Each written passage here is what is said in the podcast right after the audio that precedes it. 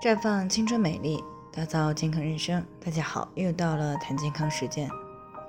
今天的话题呢是乳腺增生，囊肿并不可怕，可怕的是你知道了还置之不理。听众曹女士呢近日过来咨询，说她前段时间在公司组织体检的时候，发现自己和好几个女同事呢都患有乳腺增生。她听说现在的乳腺癌发病率挺高的。啊，这种情况呢，让他很害怕。确实呢，目前乳腺癌的发病率呢是非常高的。那有数据显示呢，我国城市当中乳腺癌的死亡率增长了百分之三十八点一，可以说乳腺癌已经成为了对女性健康威胁最大的疾病。那乳腺增生呢，是女性最常见的一个乳腺问题。据统计呢，我国有百分之七十到百分之八十的女性可能都有着不同程度的乳腺增生，但这也不意味着乳腺增生呢一定会转为癌。所以呢，对于乳腺的问题呢，不要太焦急，也不能够忽视它。那么接下来呢，我们就来看一看乳腺增生离乳腺癌到底呢有多远。那乳腺增生呢？其实它是指乳腺组织导管和乳腺小叶呢，在结构上的退行性病变和进行性结缔组织的生长。那么常见的乳腺囊肿呢，有单纯性囊肿、肌乳囊肿等等。那么表现呢，就是一些可以触及到的小肿块，或者是成簇的小型微囊肿。那也有可能有乳头溢液的表现。那大部分的增生囊肿呢，是女性体内激素波动所引起的。那特别是二十五到四十五岁之间年龄段的女性，激素水平呢比较旺盛，而且呢特别容易受到情绪、环境、生活、饮食方式等各方面的影响。那激素水平的变化呢，相对就会比较明显，更容易出现增生。那如果激素过高的状态呢，可以在短时间内呢得到平衡。那么这种生理性的增生呢，是可以自行消失的。那三十五岁以下的女性呢，很多都是单纯的乳腺增生啊，比如说在经前期有明显的胀痛感啊，月经过后呢，这种感觉就会消失。那三十五岁到四十五岁的女性呢，常见的是增生形成了结节。那么增生和囊肿会转变成为乳腺癌吗？那事实上呢？大部分的乳腺增生的都不会发生癌变，那么只有一小部分可能发展成为乳腺癌。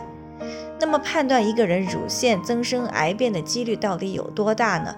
除了要看乳腺彩超检查的结果，另外还要参考 BRAF 的分级来了解具体的情况。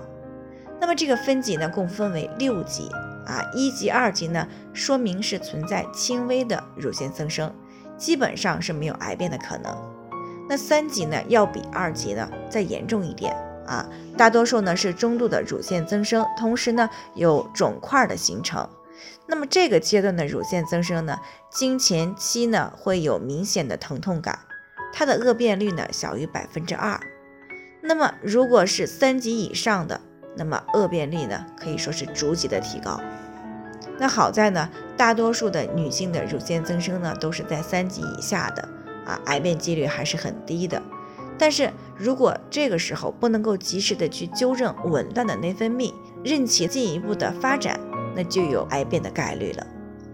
所以呢，对于三级以上的乳腺问题呢，不仅要定期复查，还需要及时的去平衡内分泌，尤其是那些有乳腺癌的高危人群，比如说有明显的乳腺癌遗传倾向的。啊，再比如说女性的这个亲属当中呢，患有过乳腺癌，啊，在绝经前发病或者是患有双侧乳腺癌的，再比如呢，既往有乳腺导管或者是小叶不典型增生或小叶原位癌的患者，啊，另外呢，还有既往三十岁以前接受过胸部放疗，以及十二岁以前来过月经，但是在五十五岁以后绝经的女性。除此之外呢，生育与否呢，跟乳腺癌也是有一定的关系。那生育过的女性呢，比终生不育的女性，乳腺癌的发生风险呢，明显的降低。那第一胎的生育时间在二十五岁以前的人群呢，乳腺癌的发生风险呢下降百分之五十。超过三十岁，尤其是三十五岁的高龄产妇呢，那乳腺癌的发生风险呢又会增高。所以呢，乳腺癌的高危人群除了定期的体检以外呢，还需要格外的去注意自己的情绪、睡眠以及压力，还有药物这些对于内分泌的影响，并且呢，要尽量的避开一些诱发因素的刺激。啊，总的来说呢，乳腺增生并不可怕，可怕的是知道了以后呢，还置之不理。认知发展啊，最后呢，还是要提醒大家，每个人的健康情况都不同，具体的问题呢要具体分析。那如果你也有健康方面的问题想要咨询呢，可以关注微信公众号“普康好女人”，添加关注以后呢，回复“健康自测”，健康老师呢会针对个人的情况做系统的分析，然后再给出个性化的指导意见。